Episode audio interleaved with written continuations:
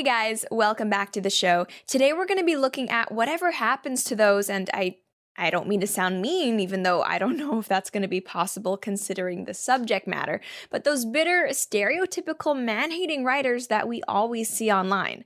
Let me paint you a picture. You're scrolling through Facebook or Twitter and you see some article from the usual suspects, places like Salon, Jezebel, The Guardian, you know the ones, complaining about how marriage is a prison, or how children are a burden, or how men are trash, monogamy is a lie, etc., etc.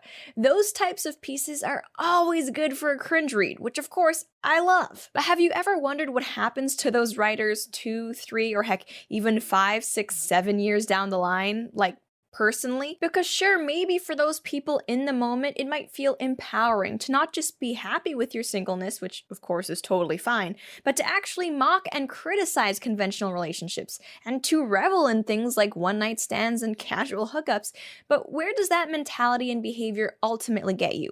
Is that the kind of attitude that's not only going to be gratifying in the moment, but also lead to long term happiness and meaning? Well, that's what we're going to look at today through the examination of a couple case studies since we're professional internet sleuths here on this show. But first, I need to tell you guys something really cool about our sponsor, ExpressVPN. So, we all know how a VPN protects your privacy and security online, right? But what you guys might not know, and this will take your TV watching game to the next level, is that you can use a VPN to unlock movies and shows that are only available in other countries. Want to binge Doctor Who? Well, now you can because it's on Netflix in the UK. It's so simple. Just fire up the Express ExpressVPN app, change your location to the UK, refresh Netflix, and that's it. See, ExpressVPN hides your IP address and lets you control where you want sites to think you're located. And it's not just Netflix. ExpressVPN works with any streaming service Hulu, BBC, iPlayer, YouTube, you name it. ExpressVPN is also compatible with all your devices, phones, media consoles, smart TVs, and more. If you visit my special link right now, expressvpn.com slash Lauren, you can get an extra three months of ExpressVPN for free. Support the show, watch what you want and protect yourself at expressvpn.com slash lauren. So the other day i was going through some instagram stories and i saw a screenshot of an article called i look down on young women with husbands and kids and i'm not sorry with an included photo of the author. For anyone who's listening on an audio only platform right now the only thing i'll say is that the author of that piece looks exactly like what you might think the author of such a piece might look like. When I saw that headline and the writer, I was curious. What about young women with husbands and kids made them worthy of this woman's pity? Well, I looked up the article so I could actually read it, and it did not disappoint. Or at least it didn't disappoint in terms of video content. It very much disappointed in terms of things like human empathy and introspection, that kind of thing. So, overall, mixed bag. The article reads Every time I hear someone say that feminism is about validating every choice a woman makes, I have to fight back vomit. Do people really think that a stay at home mom is really on equal footing with a woman who works and takes care of herself? There's no way those two things are the same. It's hard for me to believe it's not just verbally placating these people so they don't get in trouble with the mommy bloggers. Mmm, just starting and already she seems like a tree, right? Terms like sexist and internalized misogyny are thrown around a lot nowadays, but I seriously believe that devaluing traditionally female dominated arenas like homemaking, childcare, education, cooking, cleaning, all of that as just inherently inferior is pretty sexist and yeah, screw it, I'll say it, internally misogynistic. Is managing an entire household and doing things that, by the way, other people do get paid to do as jobs. Things like managing finances, scheduling, cooking, cleaning, all of that, plus raising children and everything that comes with it. Really less of a job, less real work in this woman's mind than sitting at a laptop typing up op eds? I'm sorry, Miss Freelance Writer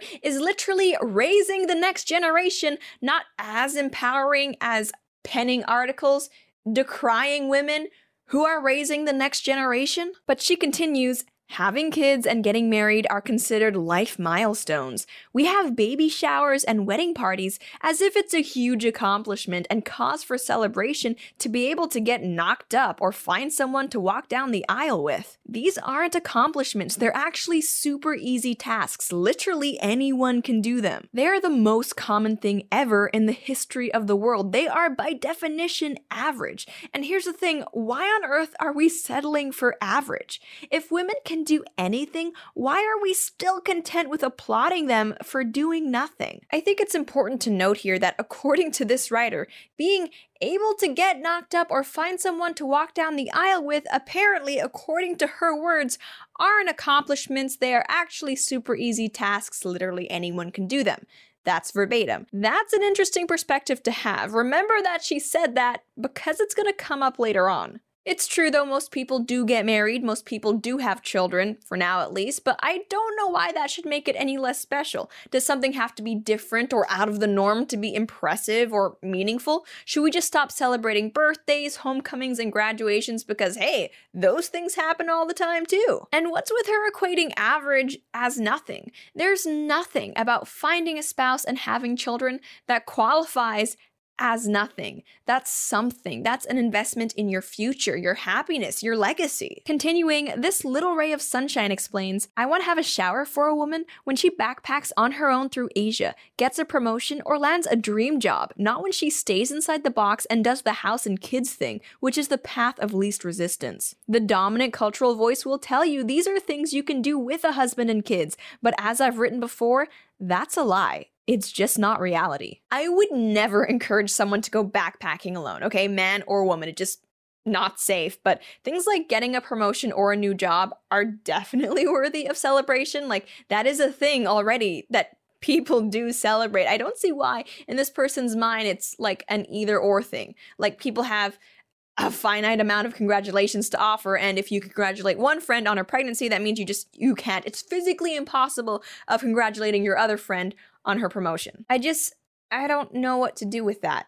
I will say though i appreciate the acknowledgement that no the idea that you can have it all when it comes to a career and kids isn't realistic. Not that you can't have a good career and children, because tons of people, tons of women do, but there are only so many hours in a day, days in a week, and it's just part of life that no one can do everything. Choices do have to be made, priorities do have to be set. But the disrespect this writer has for people who, according to her, prioritize wrong, i.e., stay at home moms, and it kind of seems just people who invest in family life in general is really put on display when she writes, You will never have the time, energy, freedom, or mobility to be exceptional if you have a husband and kids. There you have it. Having a kid and a husband, not not even being a stay at home mom, but just having a kid and a husband means you can never be exceptional.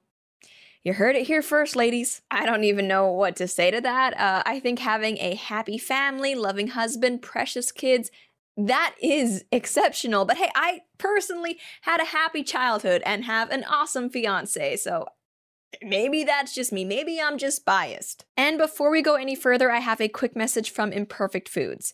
Did you know that all in all, over $218 billion of food goes to waste in this country every year? That's what Imperfect Foods is here to change. They believe that all food is valuable and they've got a way for you to do your part to reduce food waste and still get the foods you love.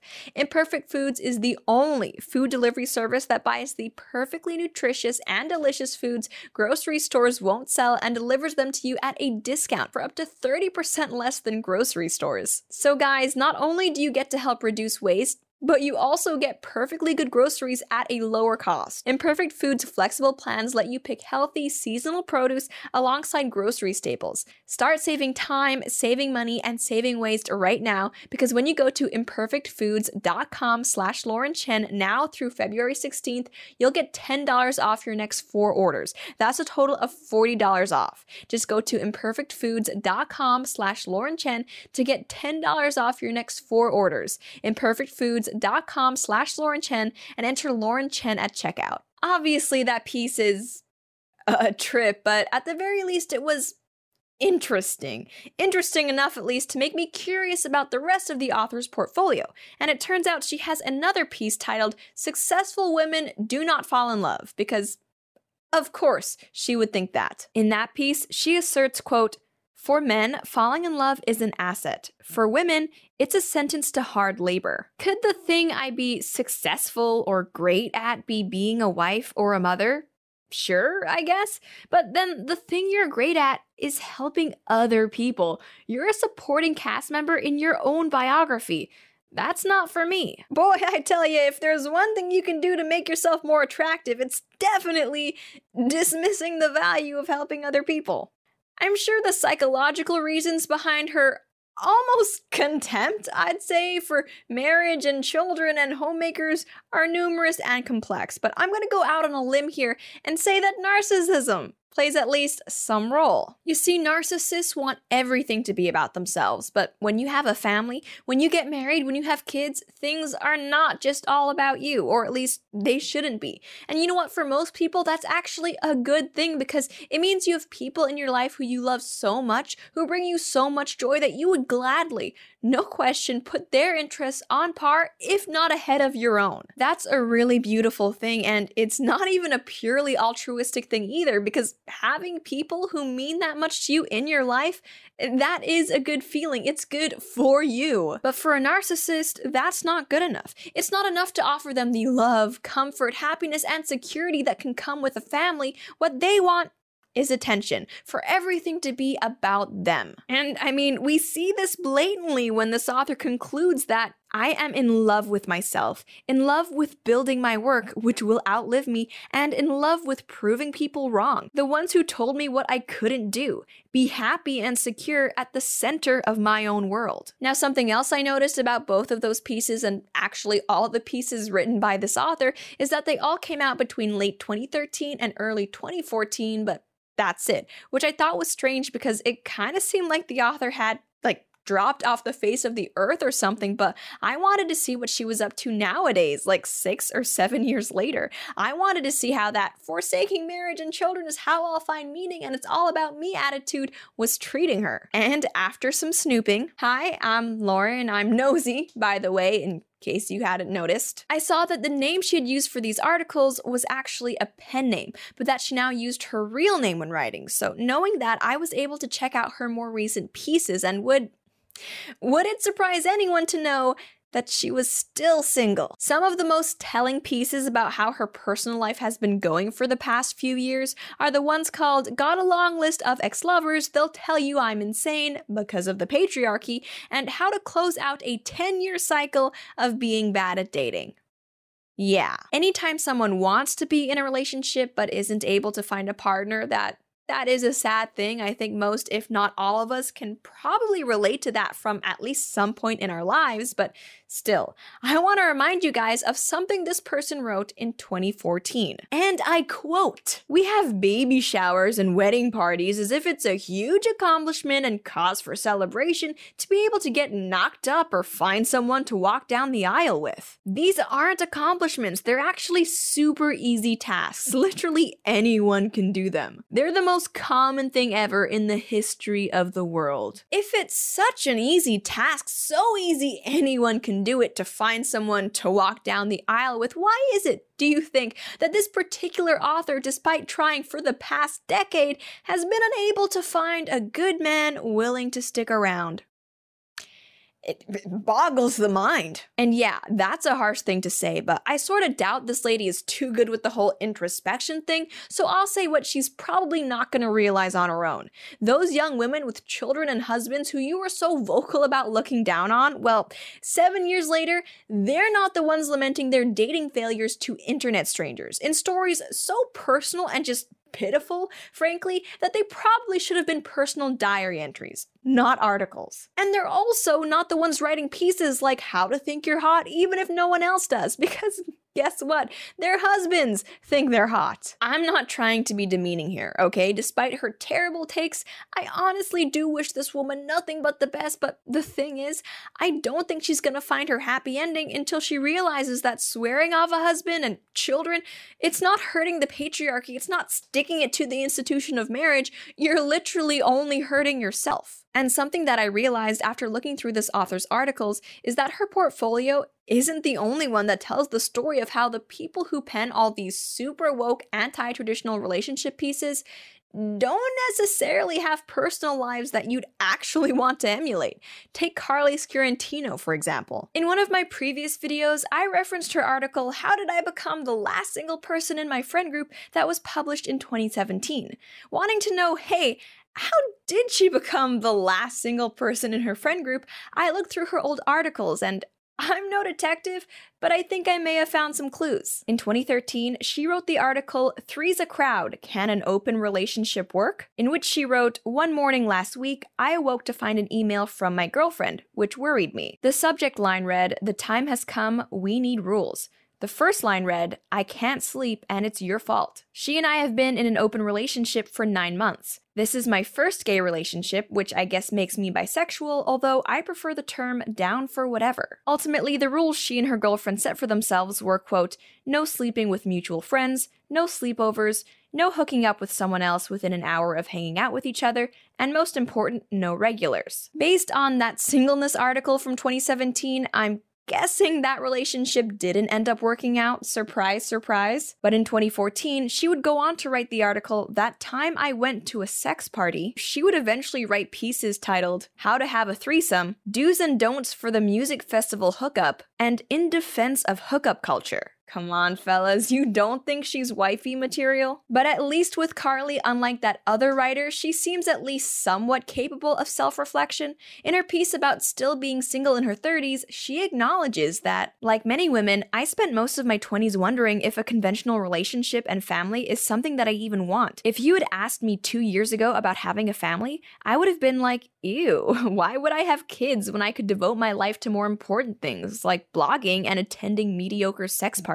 But now I'm like, I'm too lazy to go out. Maybe I should just start a family. I guess biology is real. And really surprisingly, later on in the piece, she actually writes, I've recently become obsessed with clinical psychologist Dr. Jordan Peterson's YouTube channel. One of his common sentiments, and I'm paraphrasing, is this Women, I know we live in a modern society where you are told to prioritize your career and put off marriage and family until later. But the reality is, just because you're a woke feminist with a trendy loft apartment who's passionate about her career doesn't mean that you've somehow transcended your biology. Most people, women especially, who don't end up forming a family unit will live to regret it. Not long ago, I would have brushed this off as misogynistic, but I'm starting to wonder if that's simply a cop out because I'm afraid of dealing with this harsh reality. Pretty based, I've got to admit, but before you start getting your hopes up for Karley too much, just be aware that some of her more recent articles since that piece came out include things like Is sleeping with your ex always such a bad idea? And why I choose to pursue the pervier side of life. And in 2018, she released the book Slutever Dispatches from a Sexually Autonomous Woman in a Post Shame World, which Amazon describes as a call to arms, a confessional memoir, a slut manifesto as told by a sex radical hedonist in a pink PVC mini dress. Oh, Karley, you were close to something there for a while. And I don't mean for this episode to be an example of Schadenfreude, i.e., to say, hey, look, these people made bad takes and they're now miserable, let's celebrate. It's more like, hey, look, this is where bad takes get you, let this serve as a word of caution, don't listen to them. And it's strange how many pop culture relationship columnists seem to be really bad with relationships. It's almost as if their articles aren't really advice to help their audience find love, but actually little journal entries almost, meant to bring people down to their level of debauchery or try to justify to themselves that no, I, I, swear, I actually am happy, honest. Don't take relationship tips from people with messy personal lives. The couple who's been happily married for 20 years they're the ones we should all be listening to, not grouchy, single, promiscuous millennials. That's pretty much all I have to say for now, though, and as always, I would love to know what you guys think. Will these writers ever find love, and where can people go now to find actual, meaningful relationship advice? Let me know, but that's it for now. Thank you guys so much for tuning in, and I'll see you next time.